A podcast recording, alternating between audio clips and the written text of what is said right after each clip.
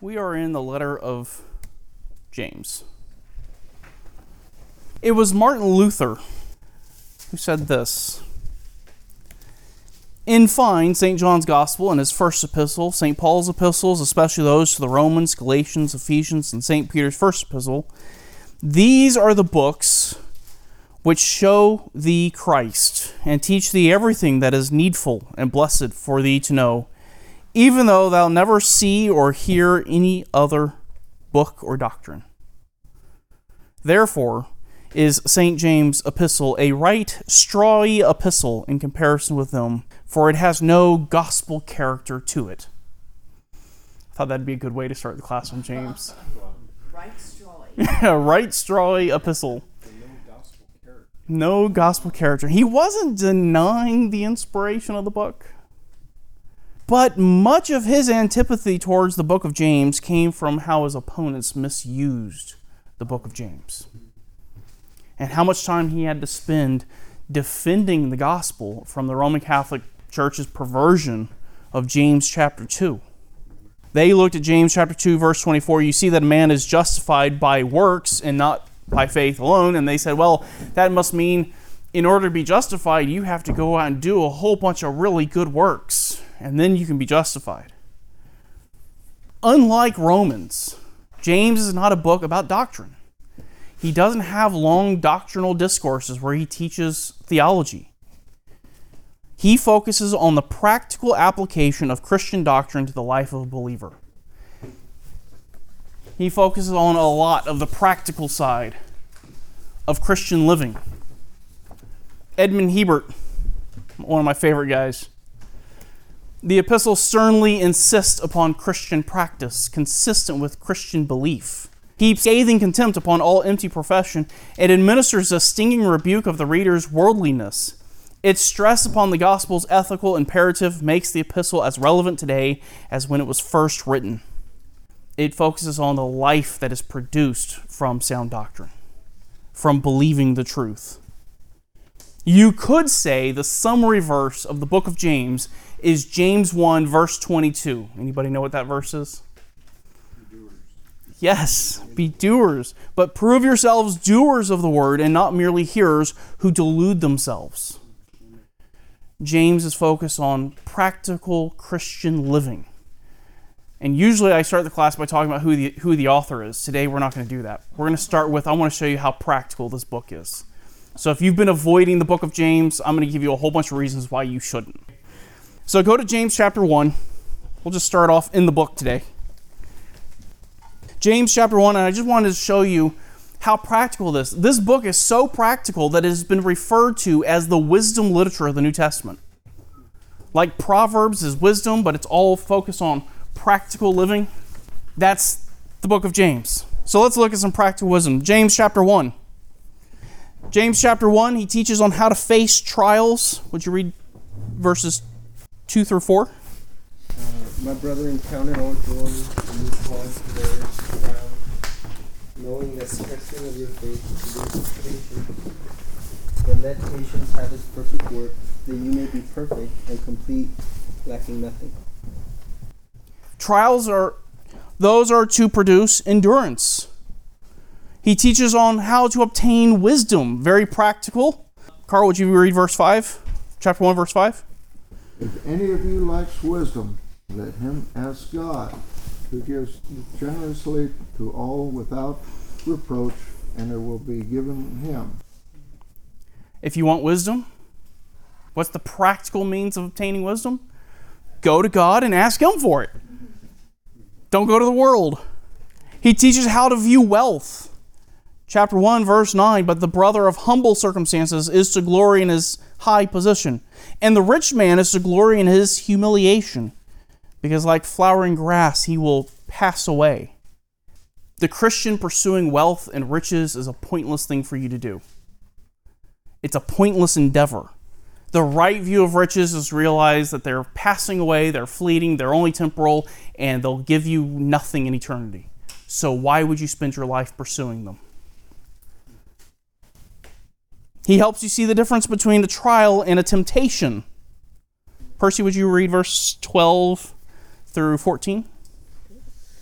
Blessed is the man who perseveres under trial, for once he has been approved, he will receive the crown of life, which the Lord has promised to those who love him. Let no one say when he is tempted, I am being tempted by God. For God cannot be tempted by evil, and he himself does not tempt anyone. But each one is tempted when he is carried away and enticed by his own lust. God brings trials, and He brings trials so that you will endure, so that you will build endurance. But temptations don't come from God. Where do temptations come from?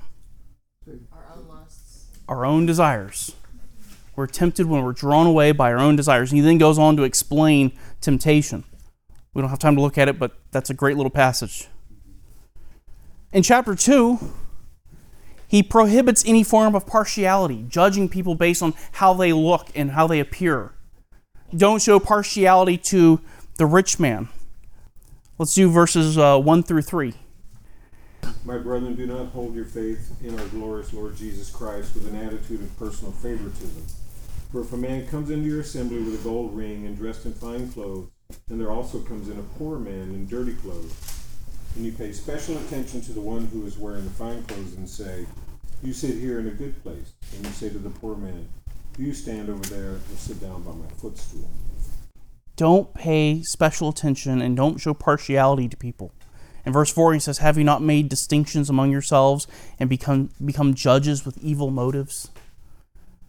By separating out based on your judgments, your opinions. Then he warns against a faith that produces no change in life.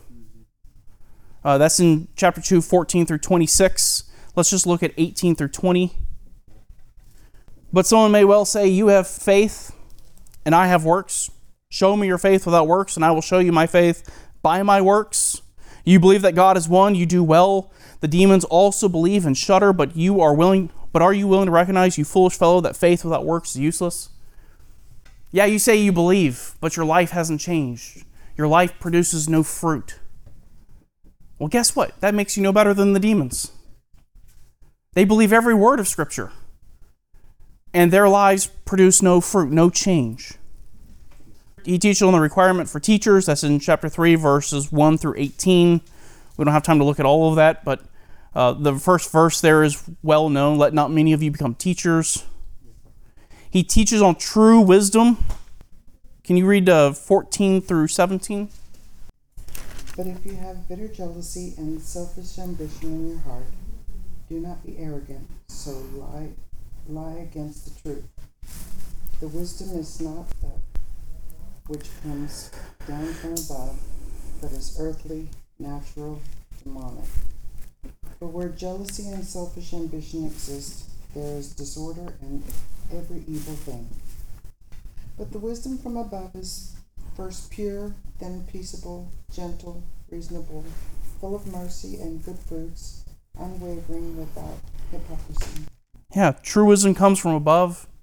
Worldly wisdom, wisdom that produces jealousy, selfish ambition, is demonic. It comes from the world. In chapter 4, he gives a whole bunch of practical warnings. Chapter 4, verses 1 through 10, he gives warnings about your desires. Can you read uh, verses 1 and 2? Yes, sir. What is the source of quarrels and conflicts among you? Is not the source of pleasures that wage war in your members? You lust and do not have, so you commit murder. You are envious and cannot obtain, so you fight and quarrel. You do not have because you do not ask. Why do you get angry? Why do you get frustrated? Because of your desires, because you're not getting what you want, and because you are envious and cannot obtain, you fight and quarrel. And he warns against how he warns against your desires. He warns against a critical tongue in verses 11 and 12. Do not speak against one another, brethren. He who speaks against the brother or judges his brother speaks against the law and judges and judges the law. But if you judge the law, you are not a doer of the law, but a judge of it. There is only one lawgiver and judge, the one who is able to save and to destroy. But who are you who judge your neighbor? Uh, it always surprises me how sometimes there are people who spend so much time looking at what everyone else is doing. Like if, if you actually saw your own sin for what it was, you wouldn't have time to be looking at somebody else. talking about somebody else. He also warns against presumptuous planning, verses 13 through 17. For the sake of time, we'll just keep moving here. He warns against oppressing the poor in chapter 5, verses 1 through 6. And then he, he encourages those who are being oppressed in verses 7 through 11 and this is a this will come back later his his view of justice and how you treat other people he then in verse 12 warns against making oaths would you read verse 12 Yes. But above all, my brethren, do not swear, either by heaven or by earth or with any other oath. But your yes is to be yes, and your, and your no, no, so that you may not fall under judgment. whenever someone comes and says look i'm going to do x i promise i swear i, I prom it's like doth protest too much you have to say all that extra stuff because you don't think your yes is enough just let it be yes let it be no he teaches on the, power of prayer 13 through 18 the fervent effective prayer of a righteous man will avail much he teaches on helping those who have backslidden. Would you read verses 19 and 20? My brothers, if any among you strays from the truth and one turns him back, let him know that he who turns a sinner from the error of his way will save his soul from death and will cover a multitude of sins. Turning someone back. This is a practical book. Like every part of your Christian life is covered in some way in this book. If you want to know how to live, go to the book of James. He teaches you how to live. The book was actually written to help readers test their faith, to prove that their faith was actually valid, that they had a genuine saving faith. John MacArthur gives this purpose statement. James wrote his epistle to challenge his readers to examine their faith to see if it was genuine saving faith. How many times in Scripture do we find warnings? Do not be deceived. Many will come to me on that day. And James writes a letter and he gives you practical wisdom so you can know if you're a believer. You can test your life to see if it lines up with what Scripture says about it. His book is thoroughly practical, but it's also authoritative. He gives a lot of commands. Now, Greek is cool. You know, in English, if you give a command, go do this, it's context that'll tell you it's a command. But in Greek, it's actually a form of the verb. And so you can just pull up your Bible software and look up how many commands there are in the book. And you know how many you find when you do that? In five little chapters, 54 commands. The author expects his readers to not only read the book, but then to turn around and obey and to do what he is telling them to do. He has no problem with giving a whole bunch of commands. He views himself as being an authority. And he expects his readers to view him as an authority as well. The book is also full of what Simon Kistemaker calls Hebraic coloring. Hebraic coloring. I had to tell you it was Simon Kistemaker because I wouldn't come up with that phrase. That is, you can see the influence of Hebrew literature and Hebrew poetry in the text. Whoever wrote this was likely Jewish and understood Jewish writings and Jewish literature. Let me give you an example. Go over to chapter 1. Look at verse 9. In the Old Testament, you'll see parallelism where they'll put two thoughts side by side. And that's what he does in chapter 1, verses 9 and 10. Chapter 1, verse 9, but the brother. Verse 10, and thee. Chapter, uh, verse 9 again, of humble circumstances. Chapter 10 corresponds the rich man. Chapter 9, verse 9, it is to glory. Verse 10, it is to glory in his high position in his humiliation. You see how both verses kind of line up? If you were to write them out in a sentence form, one above the other, they would line up perfectly. They're in parallel. That's what you find often in Hebrew poetry. And yet, this author puts it in his Greek text. Like Old Testament lit- literature and poetry, the author also uses repetition to make his point. Can you guys think of any Psalms where he repeats himself over and over and over and over? Your loving kindness is everlasting. Your loving kindness is everlasting. Your loving kindness is everlasting. Your loving, and he repeats it over. And by the end of it, you're like, okay, I get it. His loving kindness is everlasting. Yes. He stresses the point. Check out James chapter 1, starting in verse 13. Let no one say when he is tempted, I am being tempted by God. For God cannot be tempted by evil, and he himself does not tempt anyone. But each one is tempted when he is carried away and enticed by his own lust. Then, when lust has conceived, it gives birth to sin. And when sin is accomplished, it brings forth death. You see how he repeats it over and over, and he's just stressing it. You don't have to wonder what the main point of this first part is, do you? By repeating, and it's the same Greek word repeated over in different forms. By repeating it over and over again, he emphasizes his main point. He's talking about temptation, he's talking about lust, he's talking about sin. And that's what he wants you to focus on. This is the same thing you find in Hebrew poetry. All this would indicate that his readers were likely Jewish. Now, he doesn't identify his readers. We'll, we'll look at what he says about them, but he doesn't give us a whole lot of information on who they are or where they live. We don't find anywhere in the book where he names anybody. You know, Paul, he's got this list of names at the end of the book of Romans. And a lot of his epistles ends with greet so and so and greet so and so and greet so and so. James doesn't do that. He doesn't do that at the beginning or the end. The only real name you find of New Testament people is his own. But he does mention a whole bunch of people from the Old Testament, which would make you think that his readers know the Old Testament pretty well. He mentions Abraham twice, chapter 2, 21 and 223. He mentions Isaac, chapter 2, verse 21. He mentions Rahab, the harlot, 225. He mentions Job in 511. And he mentions Elijah in 517.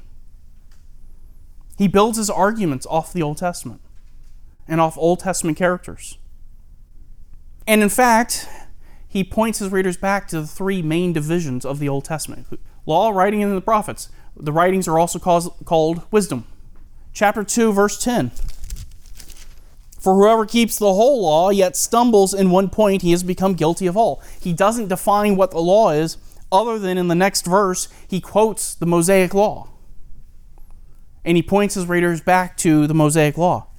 Chapter 5, verse 10.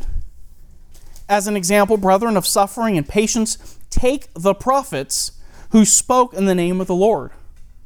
He used the Greek word kurios, which was the translation for the name of God, Yahweh who spoke in the name of Yahweh.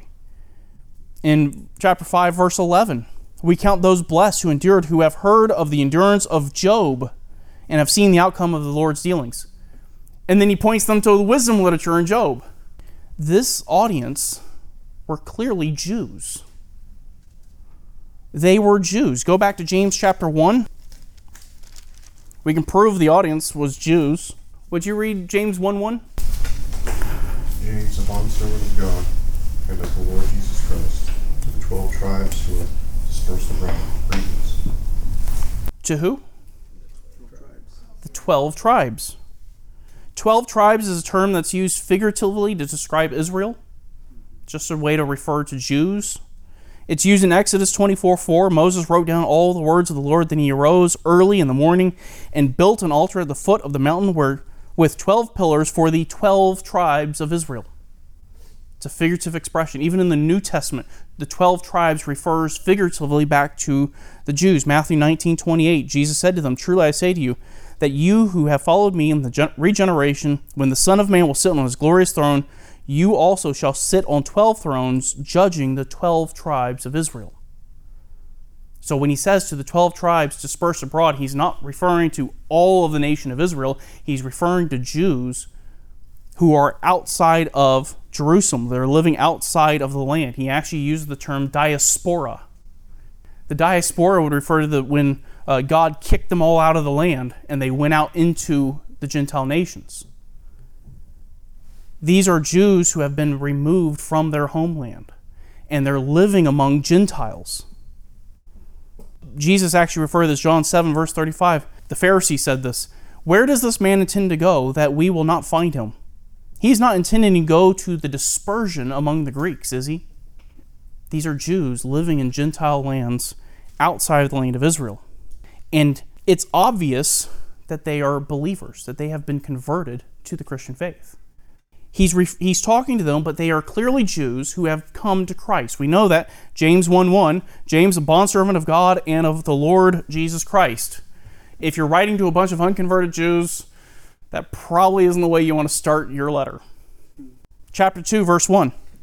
My brethren, do not hold your faith in our glorious Lord Jesus Christ with an attitude of personal favoritism. Do not hold your faith in the Lord Jesus Christ. These are Jews who have been converted. They have come to saving faith in Christ, even though they're living outside of the land of Israel. And in fact, throughout the book, he refers to them as brethren. He's a Christian speaking to them and he's calling them brethren. Chapter 1, verse 16. Do not be deceived, my beloved brethren. Verse 19. This you know, my beloved brethren. Chapter 3, verse 1. Let not many of you become teachers, my brethren. Chapter 4, verse 11. Do not speak against one another, brethren. Chapter 5, verse 12. But above all, my brethren, and there are many, many others, I just didn't include them all. They are his brethren, they are Christians. So let's get to Percy's question.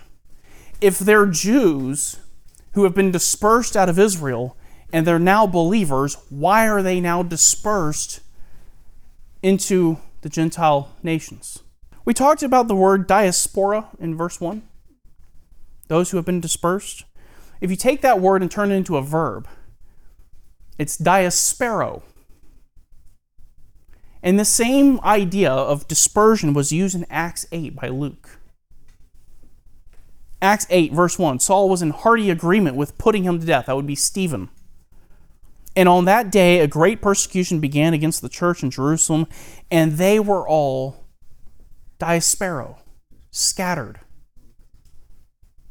throughout the regions of Judea and Samaria, except the apostles. Acts 7, Stephen is murdered.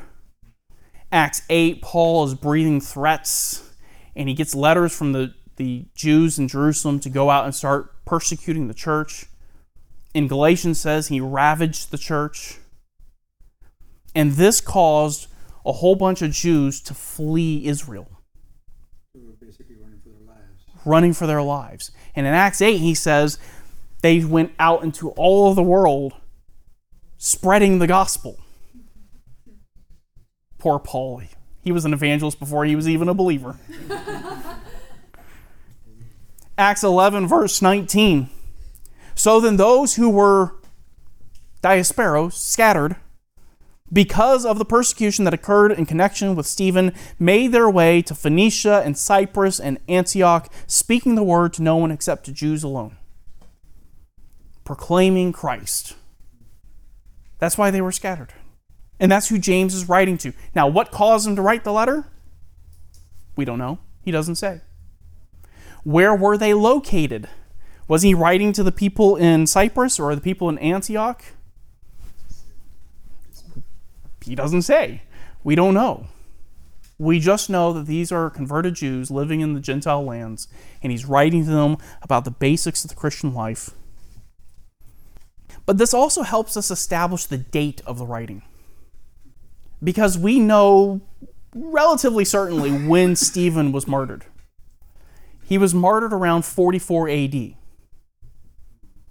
Which means if the author is writing to people who are already dispersed, the earliest this book could have been written is 44 AD. And me personally, if you look at the ranges people give, they'll give anywhere from 44 to 62. I think 44 is too early. The dispersion started in 44. They needed time not only to leave, but then to get established, word to get back to James where they are. James realized they need some help, so he writes them a letter. It takes a little work and a little time to get there. So I think the earliest we could say would be 45, would be the earliest this book could be written.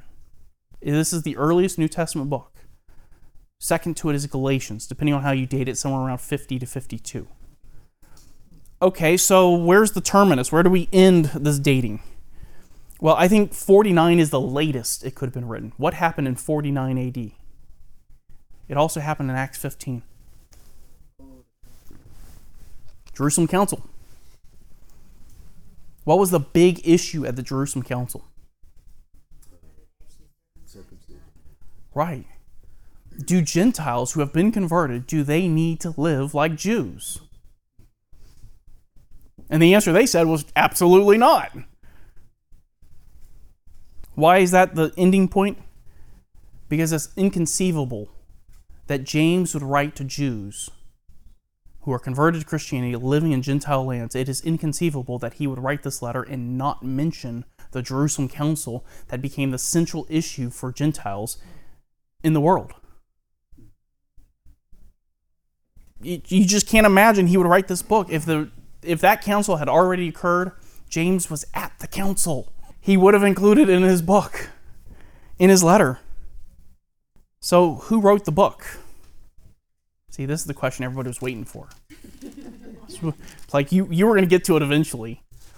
And now you expect me to go through all the liberal arguments. No, we're not doing that today. I'm sick of reading about liberals. Okay? Look, James 1 1. James, a bondservant of God and the Lord Jesus Christ. Do we have any more questions? Yes. Is it James, the brother of Jesus? Thank you. See, I, I plant these questions for this purpose. That's a perfect segue. That's a great question. That's actually the question we're going to have. See, that's why we're not going to talk about what the liberals say about it. Because there's controversy just in the fact that it said his name is James. There are four different James in the New Testament. And this author doesn't tell us which one he is. He just kind of leaves it hanging. And he gives no way for you to identify from the book which one he is. So, here's the question Is it James, the father of Judas? That would be Judas the apostle, not Judas the traitor.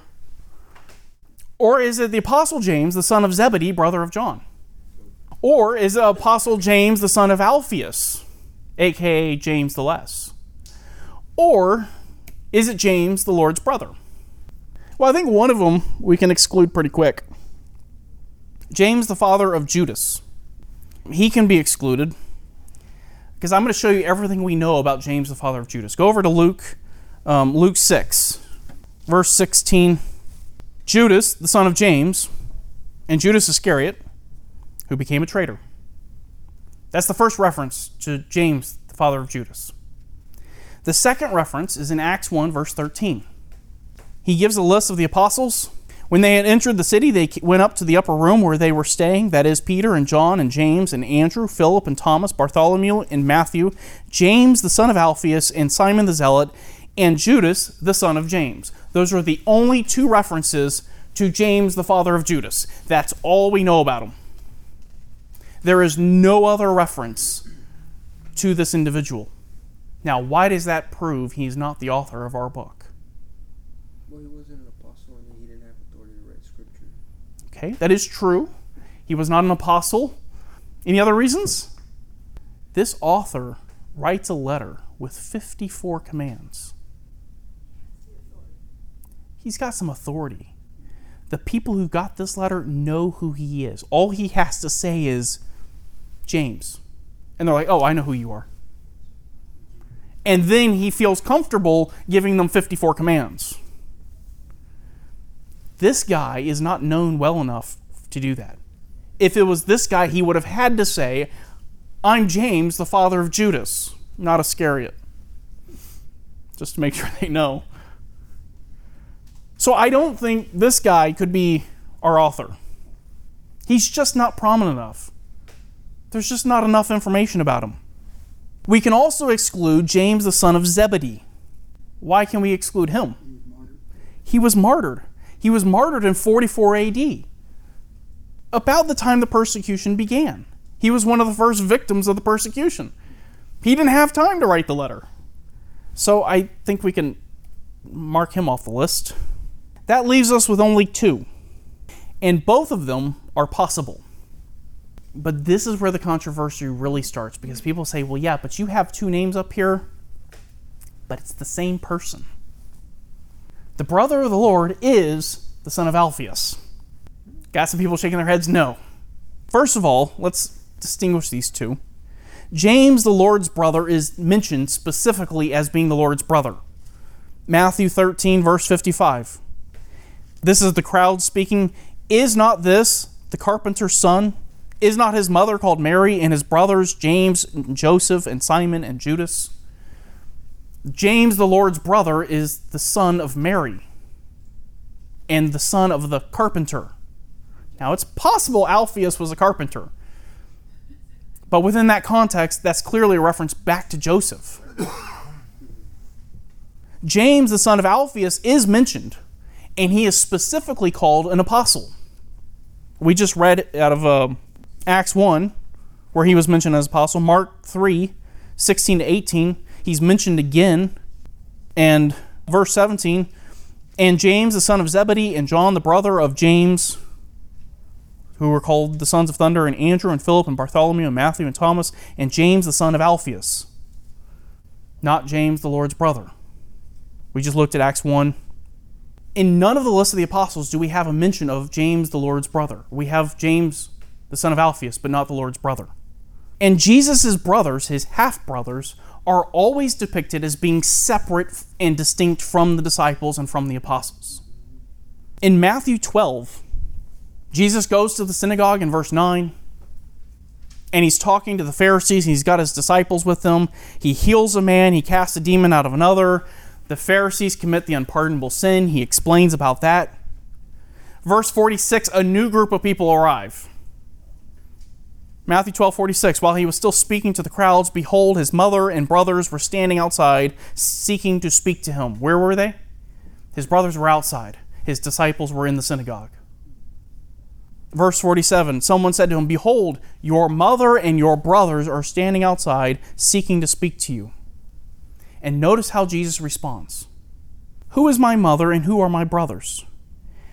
And stretching out his hand, toward his disciples. He points to his disciples. He said, Behold, my mother and my brothers. My disciples are here. My physical brothers, my biological brothers, are outside. In fact, the brothers of the Lord are said to be unbelievers throughout the gospel accounts.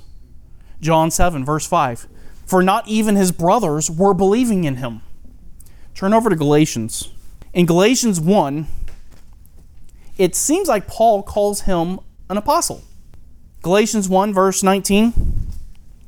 But I did not see any other of the apostles except James, the Lord's brother. So he is an apostle.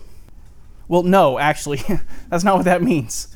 First of all, the grammar of Galatians 1:19 would indicate that Paul is separating James from the apostles. So essentially what he's saying is, look, I didn't see the apostles, but I did see James, the Lord's brother. That's what the grammar would indicate. Secondly, just because he applies the word apostle to him does not mean he's using it in a technical sense. And in fact, the word apostle is applied to other people. Was Barnabas an apostle? He was not. But yet, Acts 14 14. But when the apostles Barnabas and Paul heard of it, he's called an apostle. But in that context, it's just referring to someone who is sent. In Acts 13, Barnabas and Paul were sent by the church on the first missionary journey. So, this reference to the Lord's brother as an apostle does not mean he was officially an apostle, and it cannot be used in argument to say that these two guys are the same person. I did not see the apostles, but I saw James, the Lord's brother. There is no evidence that the Lord's brother was ever an apostle, that anyone ever viewed him as an apostle. In all of the lists of the apostles, he's not mentioned a single time. Whereas James, the son of Alphaeus, is named in every single one of the lists. And by the way, speaking of the son of Alphaeus, do you want to know what we know about him? All we know about James, the son of Alphaeus, was that he's named among the apostles, and that's it. That's the only place his name is mentioned in the entire New Testament. That's all we know about him. Which means these two cannot be the same person. And this is also a reason we ought to reject James, the son of Alphaeus. Nobody knows who he is. If he were to have written this letter, they would have said, Who is this guy? He would have had to have written James 1, verse 1. He would have had to have written James the apostle. So someone would recognize him as being an authority. So I think we can exclude James, the son of Alphaeus, and we're left with James, the Lord's brother. Edmond Hiebert. James, the son of Alphaeus, is known to us only from the mention of his name in the list of the twelve. A man who made so little impression on the gospel narrative as not to have his name associated with a single gospel event does not seem to be the forceful personality behind the epistle. He just doesn't have the authority, he doesn't have the gravitas to write a letter like this. John MacArthur, of the various men in the New Testament named James, only two were prominent enough to have penned such an authoritative letter James, the son of Zebedee and, the, and brother of John, and James, the Lord's half brother. And James, the son of Zebedee, was martyred. And he was martyred way too early for him to have penned this letter. So we have to conclude that the author of this letter is James, the Lord's brother. So, what do we know about James, the brother of the Lord? Well, apparently he was the oldest child well, after Jesus. But of his brothers, he was the oldest. We know that because every time he's listed, he's always listed first among the brothers of Jesus. And we saw that in Matthew 13, 55. Uh, you can also see that in Mark 6, verse 3. For the sake of time, I'm not going there.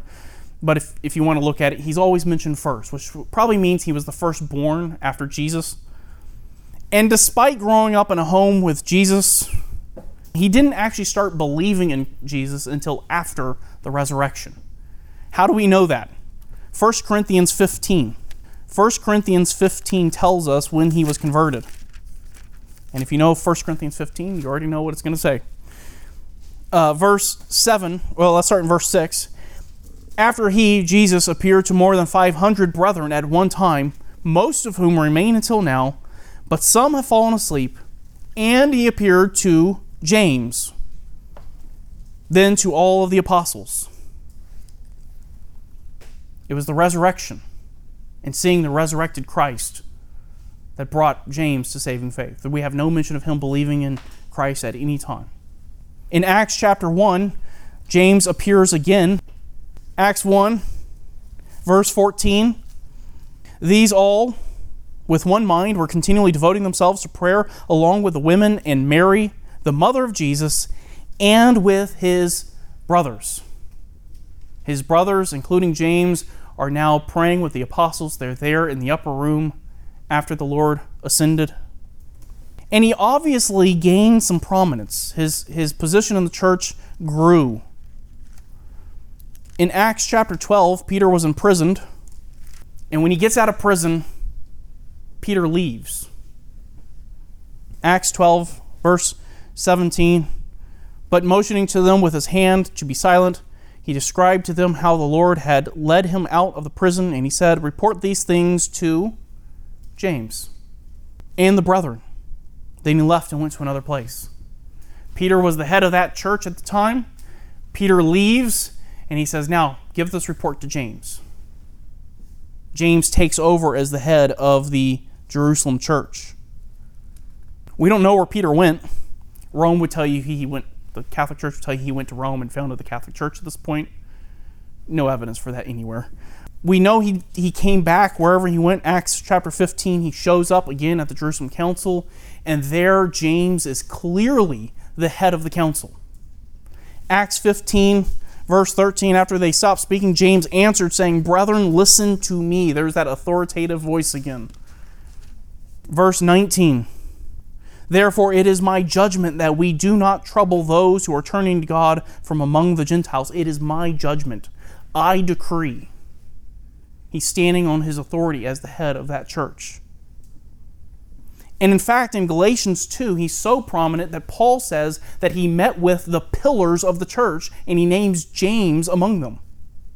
Galatians 2, verse 9, recognizing the grace that had been given to me, James and Cephas and John who were reputed to be pillars, gave to me and Barnabas the right hand of fellowship, so that we might go to the Gentiles, and they too, uh, and they to the circumcised.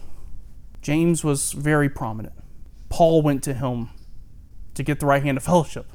And it was James, the brother of the Lord, who received Paul's gift from the Gentile church. When did Paul bring the, the gift from the Gentiles? Anybody remember? Last missionary journey. I'm sorry? His third missionary journey. Remember, he was in Corinth and he wanted to go to Spain, but he had to make a pit stop in Jerusalem to deliver the, the, the offering for the Jerusalem church. Acts 21, verse 17 After we arrived in Jerusalem, the brethren received us gladly. And the following day, Paul went in with us to James, and to all the and all the elders were present. James was the first among equals. The elders of the Jerusalem church were all equal in their authority, but James was the most prominent one.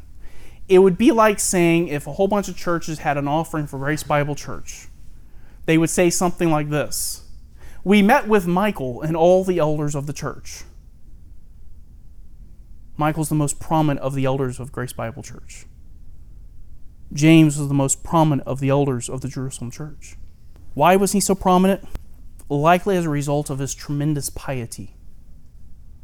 When you read through his book, you realize that this is a man who's firmly committed to being obedient. He's firmly committed to living a life pleasing to God no matter what.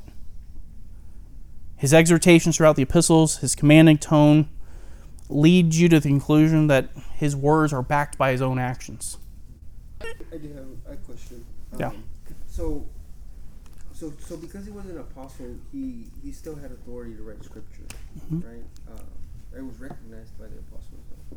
Right. How, how does that work? They, so there were others who were Yeah. uh, given the authority to write scripture. Mark was not an apostle.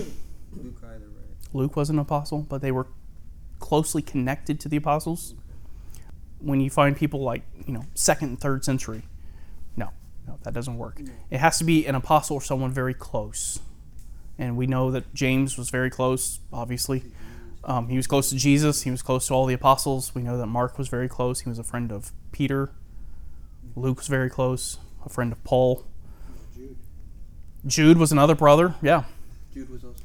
Yeah, and he actually says that at the beginning of his letter, right? So in James, we have a man who's very devout, and his piety was known by the people in history. Eusebius, who was the early church historian from, I think, about the third, fourth century, quotes some information from what the early church knew about James. And I, I think this will be helpful to you. I want you to see his piety and what the early church knew about this man's devotion. He was holy from his mother's womb. And he drank no wine nor strong drink, nor did he eat flesh. No razor came upon his head. He did not anoint himself with oil, and he did not use the bath. The last part, he, you don't you don't need to follow that example. Okay? He was essentially living as a Nazarite, Yeah. completely set apart, separated from the world, refusing to do anything that would defile him or make him unable to approach God. Totally committed. And that commitment showed up in his prayer life. You know, they say what you are in prayer is what you really are. What you are on your knees is what you truly are. What was James on his knees? And he was in the habit of entering alone into the temple, and was frequently found upon his knees, begging forgiveness for the people, so that his knees became hard like those of a camel, in consequence of his constantly bending them in, in his worship of God and asking forgiveness for the people. Uh, Leonard Ravenhill said he had hooves on his knees. Yeah, big hooves. His knees were calloused over because, well, he didn't have carpeting to kneel on. He was kneeling on stone. And he spent so much time on his knees praying. He was also known as James the Just. If you read through history, you'll see James the Just. Eusebius again, James, the brother of the Lord, succeeded to the government of the church in conjunction with the apostles. He has been called the just by all from the time of our Savior to the present day, for there were many that bore the name of James. So we distinguish him by calling him just. And why did they call him just?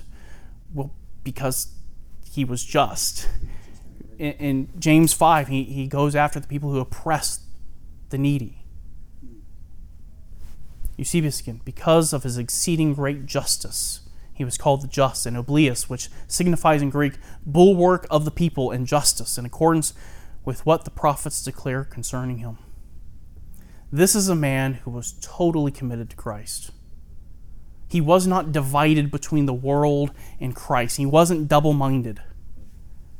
And I think he's a great example of what you and I should be totally committed to Christ. I read this quote last night and I decided to throw it in to my presentation. This is John Flavel, and he kind of gives the idea. Christ set himself apart for you believers. No, not for angels, but for you. Will you also set yourselves apart for Christ? Be his and no others. Let not Christ and the world share and divide your heart in two halves between them. Let not the world step in and say, half mine. You will never do Christ right, nor answer this grace till you can say as it is, Whom have I in heaven but thee? And on earth there is none that I desire in comparison of thee. None but Christ, none but Christ is a proper motto for a Christian. And I think when you look at the life of James, that's exactly what you see in him. James was faithful, he was faithful to the end. Tradition says he died in 62 AD. There are some fanciful accounts of his death. I'll let you go look those up. They're in Eusebius if you'd like to read them. Josephus provides a more historical account. Josephus was the Jewish historian. Here's what he says Festus was now dead, and Albinus was uh, but upon the road. So he assembled the Sanhedrin of judges and brought before them the brother of Jesus, who was called Christ, whose name was James, and some others, or some of his companions and we have formed an accusation against them as breakers of the law, he delivered them to be stoned. And so James the just, the brother of the Lord, meets his end by stoning. Faithful to the end. I read a, another little quote last night, speaking of James. James spent his life being faithful in those little things, in those daily little acts of devotion. I'm not going to drink wine today. I'm going to be pleasing to the Lord. John Flavel said, those who will not martyr their sins will never be martyrs for Christ. It's a life lived of daily dying to self, dying to those simple little desires that produces the willingness to die as a martyr for Christ. That's what we see in James. All right, let's close in prayer. Father, we thank you. We thank you for your word. We thank you for the example that we have in men like James who were faithful to the end. They were faithful in the little things. They were completely devoted to Christ.